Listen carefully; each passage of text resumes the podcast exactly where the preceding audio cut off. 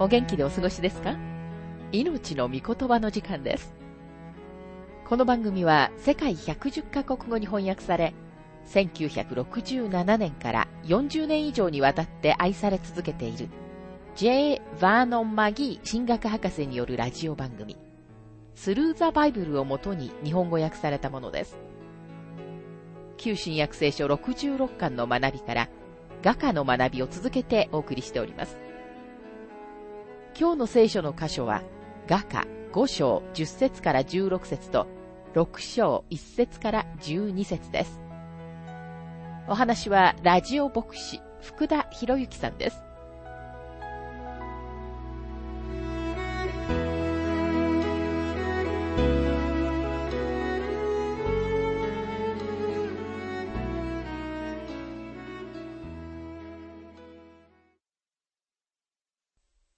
雅歌ご章の学びをしていますが、じゅっせつからじゅうろくせつ。私の愛する方は輝いて赤く、万人より優れ、その頭は純金です。髪の毛はナツメヤシの枝で、鳥のように黒く、その目は乳で現れ、池のほとりで休み、水の流れのほとりにいる鳩のようです。その頬は良い香りを放つ香料の花壇のよう。唇はもつ薬の液を滴らせる百合の花。その腕はタルシシの宝石をはめ込んだ金の棒。体はサファイアで覆った象牙の細工。その足は純金の台座に据えられた大理石の柱。その姿はレバノンのよう。杉のように素晴らしい。その言葉は甘い葡萄酒。あの方のすべてが愛しい。エルサレムの娘たち、これが私の愛する方、これが私の連れ合いです。主のすべてが美しいのです。問題は今、主のすべてはあなたにとって美しいかどうかということです。あなたは花嫁が花婿のことを語るときのような熱心さで主のことを語ることができるでしょうか。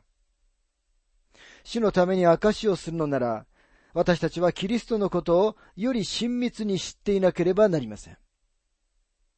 そして主を愛していなければなりません。キリストのもとに行くとき、私たちはビジネスの取引をするために行くのではないのです。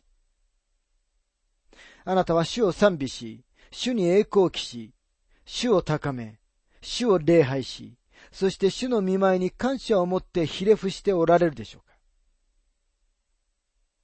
うか。スコフィールド博士は、イエス様の素晴らしさについて次のように述べています。イエス様の神々しさは、とても温かく、人間的なので、人を引きつけ、人々に霊感を与える。そこには壁の飾り棚に置かれている彫像のような神々しさも近づきがたさもない。主の清さは、バラの花、あるいはスミレに覆われた土手を思わせる。イエスは罪人を受け入れられ、彼らと共に食事をされる。すべての種類の罪人たちと共に、ニコデモは道徳的で宗教的な罪人。衝撃的な種類の罪人であったマグダラのマリアなどである。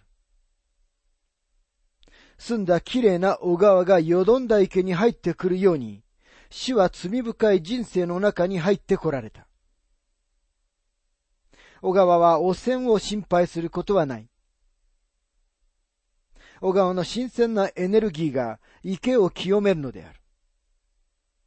主の憐れみはすべて美し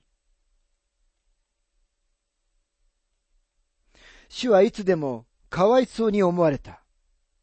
羊飼いのいない群衆、悲しんでいるナインのヤモメ、街道管理者の死んだ小さな娘、ガダラの悪霊に疲れた人、空腹な五千人の人々、誰でも苦しんでいる人はイエスの心を動かした。律法学者やパリサイ人たちに対する主の怒りそのものは、彼らのかたくなな自己義認の下で苦しむ人々に対する主の憐れみが溢れ出たのである。イエスが憐れみを受けるに値する貧しいものを探しておられるのを見たことがあるか。主は病気の人々を皆癒された。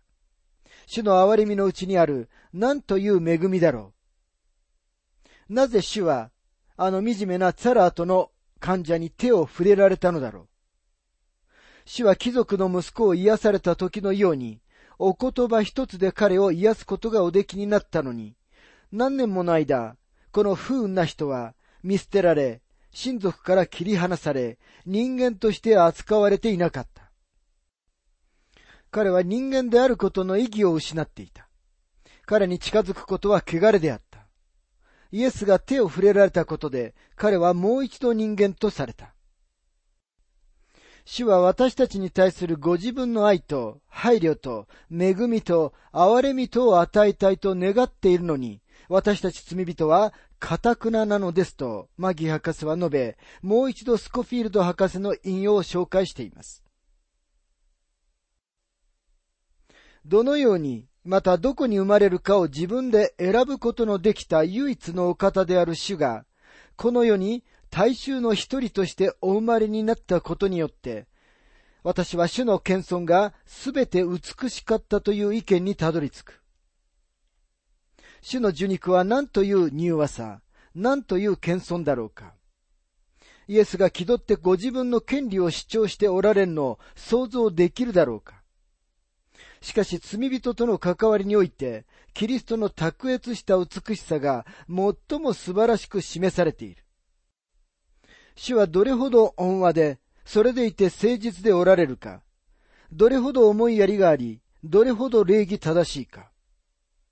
率直で誠実ではあったが、イスラエルの指導者としての自分の地位を誇りにしていたニコデモは、その地位を危うくするのではないかと恐れて、彼は夜、イエスのもとに来た。主のところから立ち去る前に、ニコデモは、御国への第一歩について、自分は何も知らないことが分かった。そして悪いことをする者は光を憎み、その行いが明るみに出されることを恐れて、光の方に来ないという言葉の個人的な適用を考えるために去っていったのである。しかし彼は、一言も主から厳しい言葉を聞かなかった。彼の自尊心を傷つけるたった一つの発言も聞かなかったのである。また彼女を訴える者たちが一人、また一人と去ってしまった後、主は絶望して沈黙している女に、婦人よと呼びかけられた。これは主が十字架の上からご自身の母に語りかけた時に使ったのと同じ言葉である。真昼にヤコブの井戸まで主の後について行き、主とサマリアの女の会話に耳を傾けよ。主はどれほど忍耐深く、彼女に深い真理を説明されたことだろうか。どれほど穏やかに、それでいて誠実に、主は彼女の魂を蝕んでいた大きな罪の海洋を絞り出されたことだろう。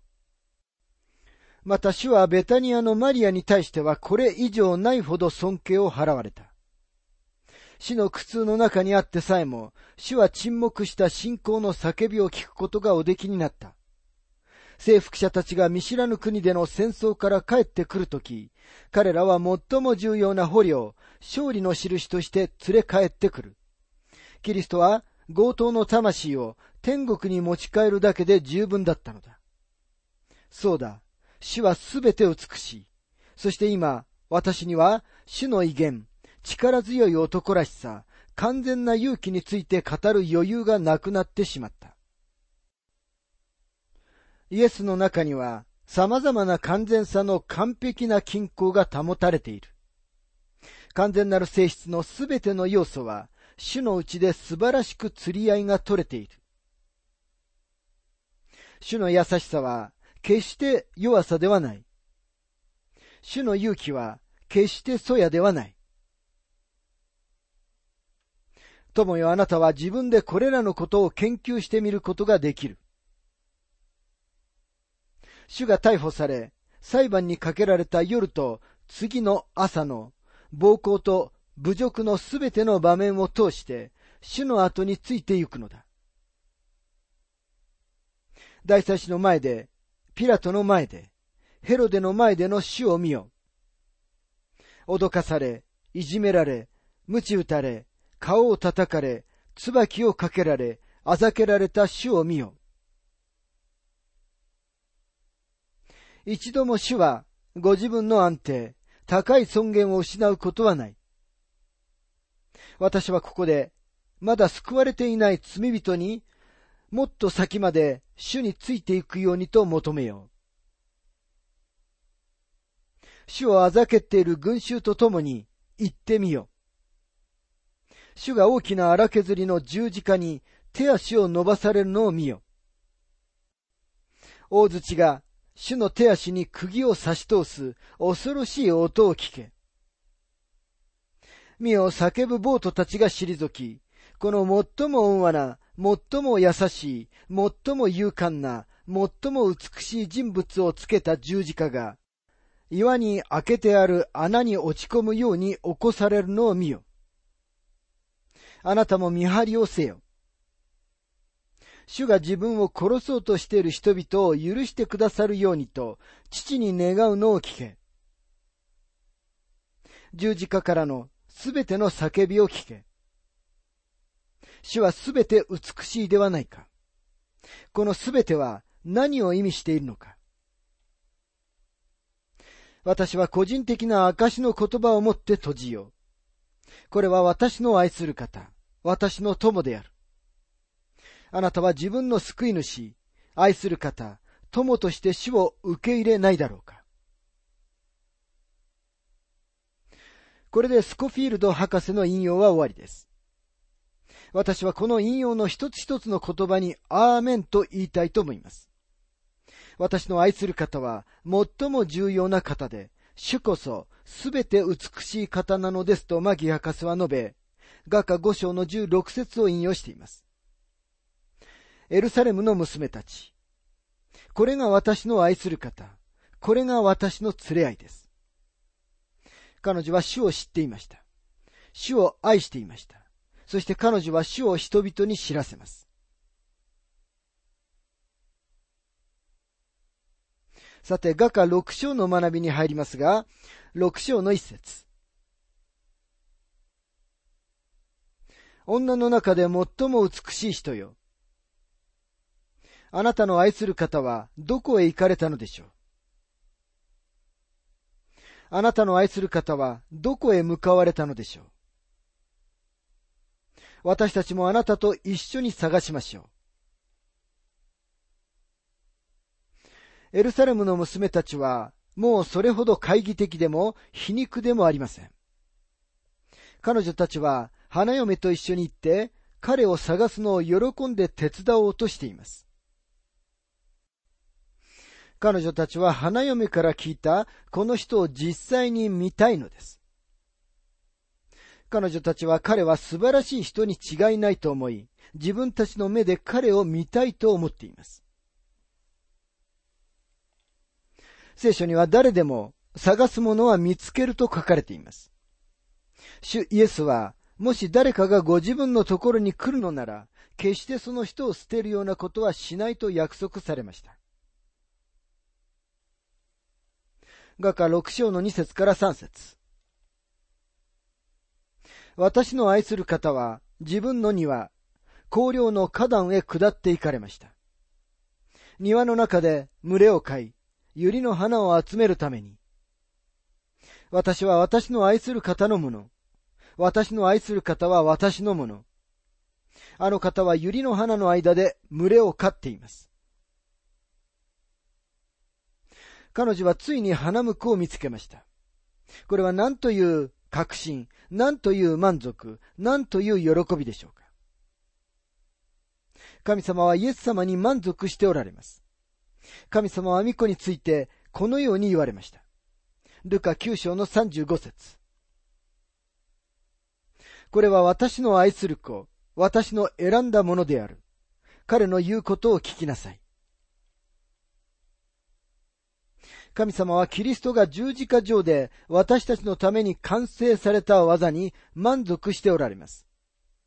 神様はもし私たちが神様の御子のもとに行くなら、私たちは滅びることがなく、永遠の命を持つと約束されました。雅歌ろく章のよん節からきゅう節。我が愛する者よ、あなたはティルサのように美しく、エルサレムのように愛らしい。だが旗を掲げた軍勢のように恐ろしい。あなたの目を私からそらしておくれ。それが私を引きつける。あなたの神はギルアデから降りてくるヤギの群れのよう。あなたの歯は洗い場から登ってきたメヒツジの群れのようだ。それは皆、双子を産み、双子を産まない者は一頭もいない。あなたの方は、顔覆いの後ろにあって、ザクロの片割れのようだ。王妃は六十人、そばめは八十人、乙女たちは数え知れない。汚れのない者、私の鳩はただ一人。彼女はその母の一人子。彼女を産んだ者の愛する子。娘たちは彼女を見て、幸いだと言い、王妃たち、そばめたちも彼女を褒めた。我が愛する者よ、あなたはティルツァのように美しくと書かれています。この箇所を通して使われている美しい表現は、彼の存在を求める長く熱心で悲しく忍耐深い創作に対する花婿の応答です。A. ムーディ・スチュワートは、この箇所について、私たちに次のような役立つ背景を教えてくれます。ティルツァは、古代のカナンの王たちの一人の王家の町だった。そしてその後、しばらくイスラエルの王たちの町でもあった。この言葉は、町自体だけでなく、その町の場所が良いもので、おそらく美しさで群を抜いていたことを示している。ティルツァのように美しいとは、怠惰で悲しんでおり、打ち叩かれた花嫁に対して、なんと恵み深い挨拶であろう。雅歌ろく章のじゅっ節。暁の光のように見下ろしている月のように美しい、太陽のように明るい、旗を掲げた軍勢のように恐ろしいもの、それは誰か。この説は主が、教会の景況をどのように見ておられるかを示しています。私たちが自分の期待という見解から景況を見るというのは自然なことです。第一テサロニケよん章のじゅうろく節にはこのように書かれています。主は号令と御使いの頭の声と神のラッパの響きのうちにご自身天から下って来られます。それからキリストにある死者がまずはじめによみがえり。でも主はご自分の側から景況を見ておられます。主はご自分の者たちをお呼びになります。教会が主の御前に行くとき、天の軍勢は永遠の時を通じて最も偉大な光景の一つを目撃するのです。私たちにとっても、主にとっても、最もワクワクする出来事になります。その時彼らは、教会についてこう言うのです。暁の光のように見下ろしている、月のように美しい、太陽のように明るい、旗を掲げた軍勢のように恐ろしいもの、それは誰か。キリストと教会のこの同じ結合が、イサクとリベカの人生の中にも描写されています。イサクは野を歩いていました。彼が見上げたとき、彼はラクダのキャラバンがやってくるのを見ました。リベカがそのキャラバンのラクダの一頭に乗っていたのです。彼女はラクダから降りて、自分の花婿に会いに来ました。私たちが主イエスの御前に入っていくときのそれは、なんと栄光に満ちた光景であることでしょうか。雅歌ろく章のじゅういち節からじゅうに節。私はくるみの木の庭へ下って行きました。谷の新緑を見るために。ぶどうの木が芽を出したか、ザクロの花が咲いたかを見るために、私自身が知らないうちに、私は民の高貴な人の車に乗せられていました。花嫁は何かとても違うことを考えていました。この庭は、画家の中に出てくる三番目の庭だというのは興味深いことです。えー、ムーディ・スチュワートは、このことに私たちの注意を促します。最初の庭は春で、花と若いブドウで満ちており、何一つ成熟したものはなかった。第二の庭は秋で、荒涼と熟した果物に満ち、不完全なものは何もなかった。そしてこの第三の庭は、冬の終わりにある。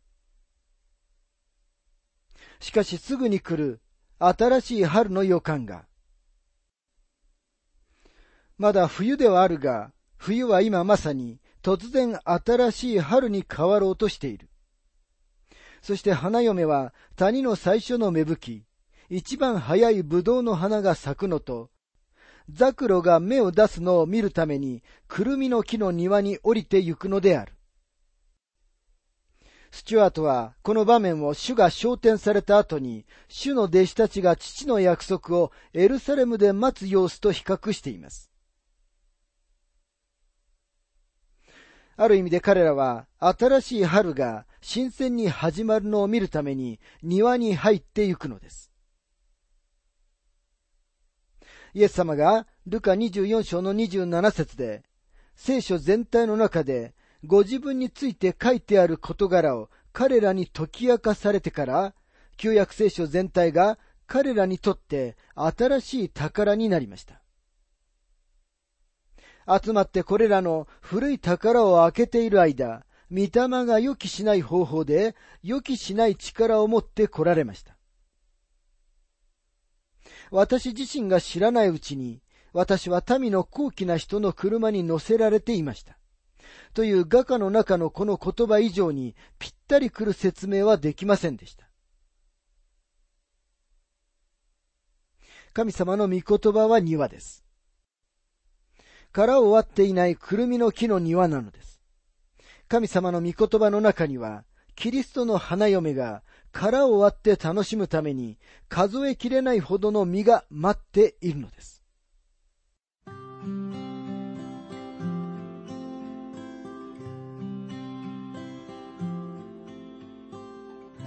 命の御言葉、お楽しみいただけましたでしょうか。今回は愛する方の美しさというテーマで、雅歌ご章じゅっ節からじゅうろく節とろく章いち節からじゅうに節をお届けしました。お話はラジオ牧師福田博之さんでした。なお番組ではあなたからのご意見ご感想、また聖書に関するご質問をお待ちしております。お便りの宛先は、郵便番号 ごーきゅうにのはちさんよんご、 大阪府堺市浜寺昭和町 よんのよんろくに、 浜寺聖書教会命の御言葉の係。メールアドレスは全部小文字で ティーティービー ドット エイチビーシー アット ジーメール ドットコム です。どうぞお気軽にお便りをお寄せください。それでは次回までごきげんよう。